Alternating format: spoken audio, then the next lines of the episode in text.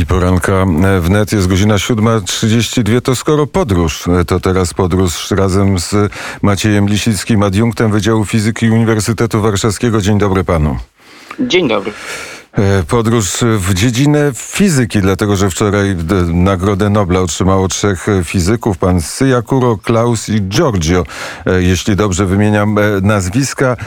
Pierwsza część, pan Syakuro i Klaus za rozumienie złożonych układów, a pan Giorgio za wzajemne oddziaływanie nieporządku i fluktacji w układach fizycznych. I ten drugi temat, panie adiunkcie, czy panie doktorze, e, bardzo nas interesuje. Jakie to jest wzajemne oddziaływanie nieporządku i fluktuacji? O co chodzi?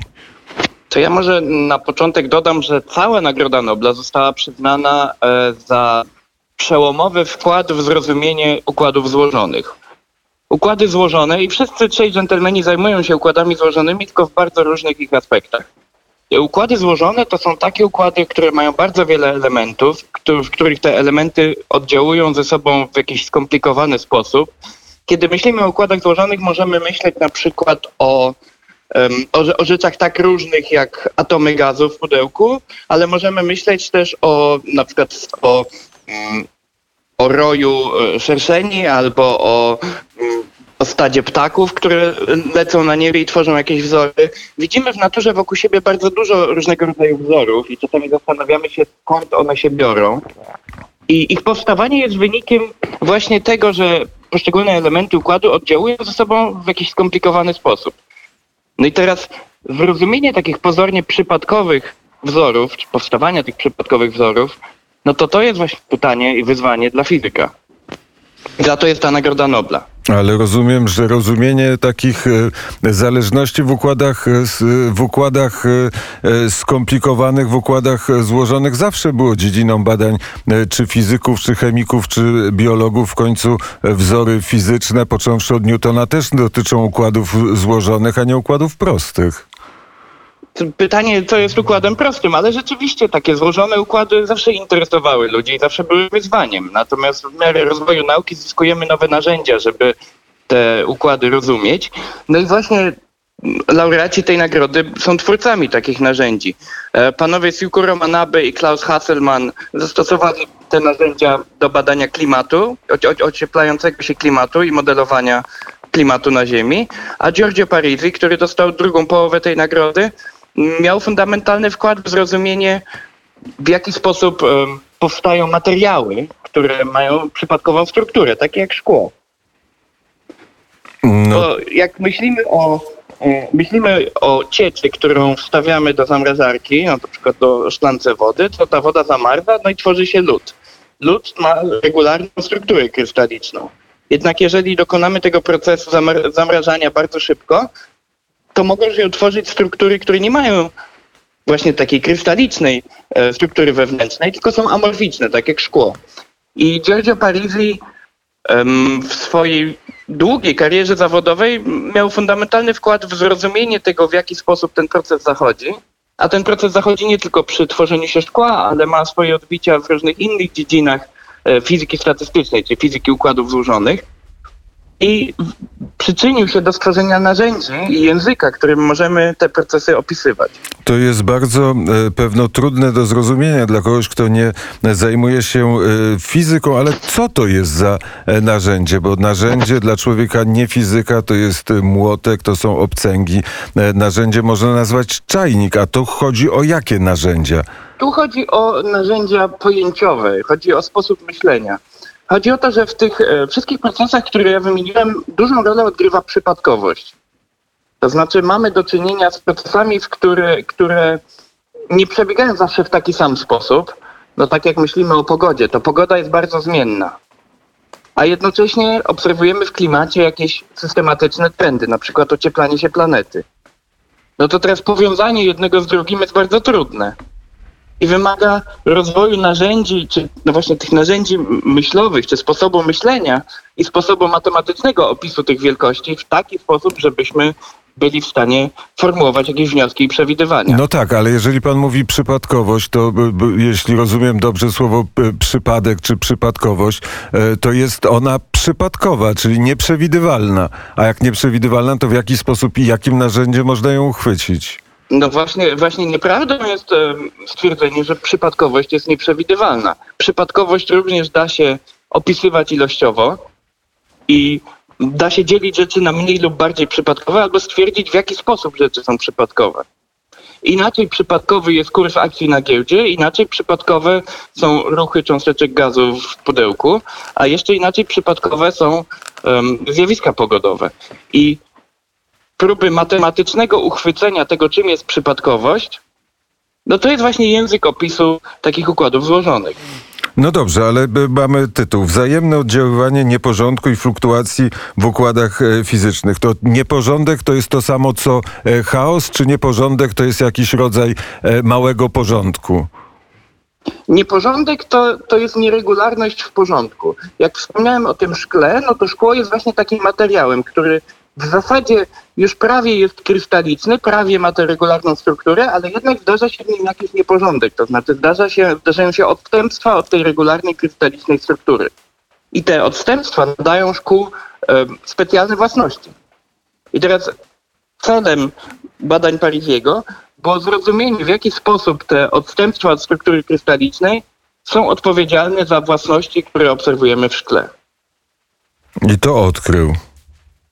I to opisywał.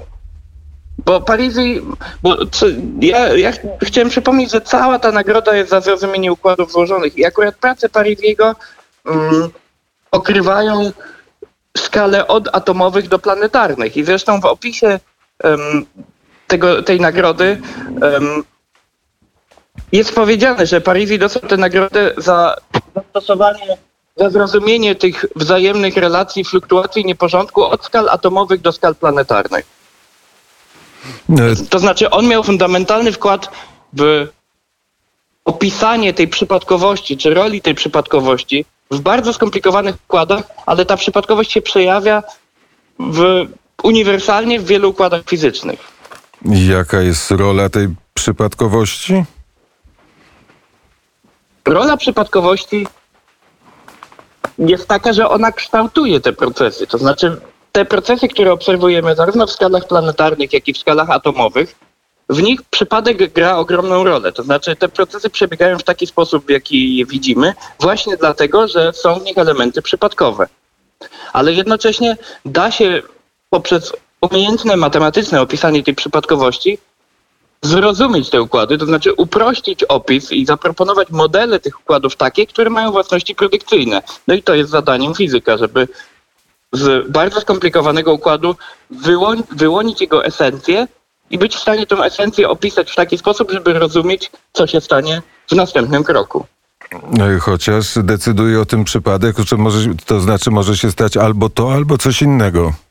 Tak, ale możemy przynajmniej powiedzieć, z jakim prawdopodobieństwem coś się stanie, co już jest znacznym postępem w opisie takiego układu. E, no dobrze, to dla, dla humanisty, e, który e, kiedyś, dla humanisty, wytłumaczenie, o co wzbogaciła się ludzkość dzięki wkładowi trzech fizyków, którzy dostali Nagrodę Nobla w 2021 roku? Co my z tego mamy?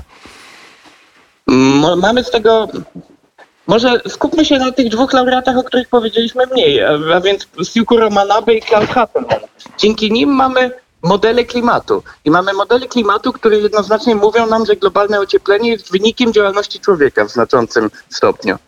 Mamy narzędzia, które pozwoliły nam modelować klimat, mimo tego, że pogoda jest zjawiskiem tak szalenie zmiennym. Mimo tego, że nie, nie potrafimy w sposób wiarygodny przewidzieć pogody na 7 dni do przodu, ale jednak potrafimy przewidzieć zmiany klimatu zachodzące w skali dużo dłuższej.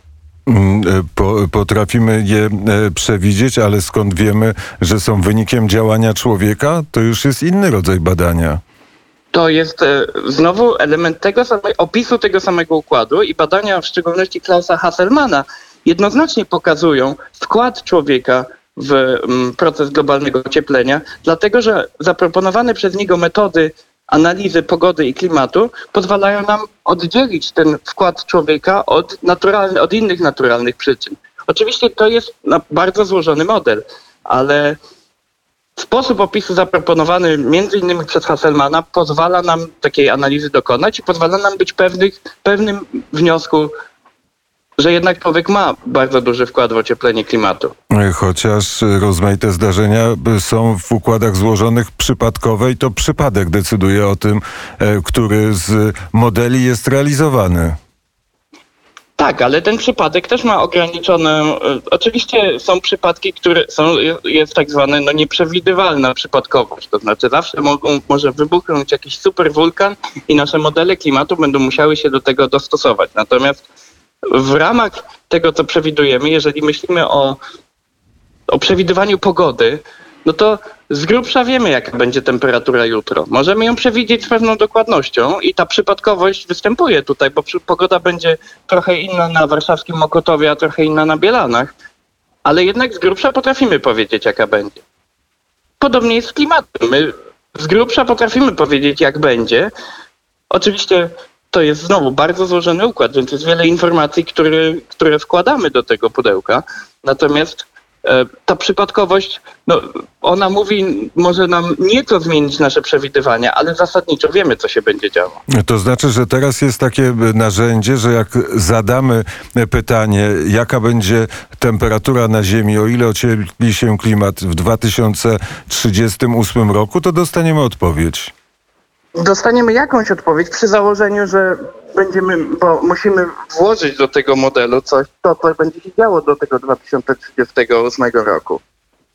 My mamy informacje takie, jakie, jakimi dysponujemy teraz. Oczywiście nie wiemy, jak będzie w przyszłości, to znaczy, jakie będą na przykład em, zjawiska przyrodnicze, jakie będą emisje. To w szczególności jest przedmiotem debat em, klimatologów i rządów państwowych.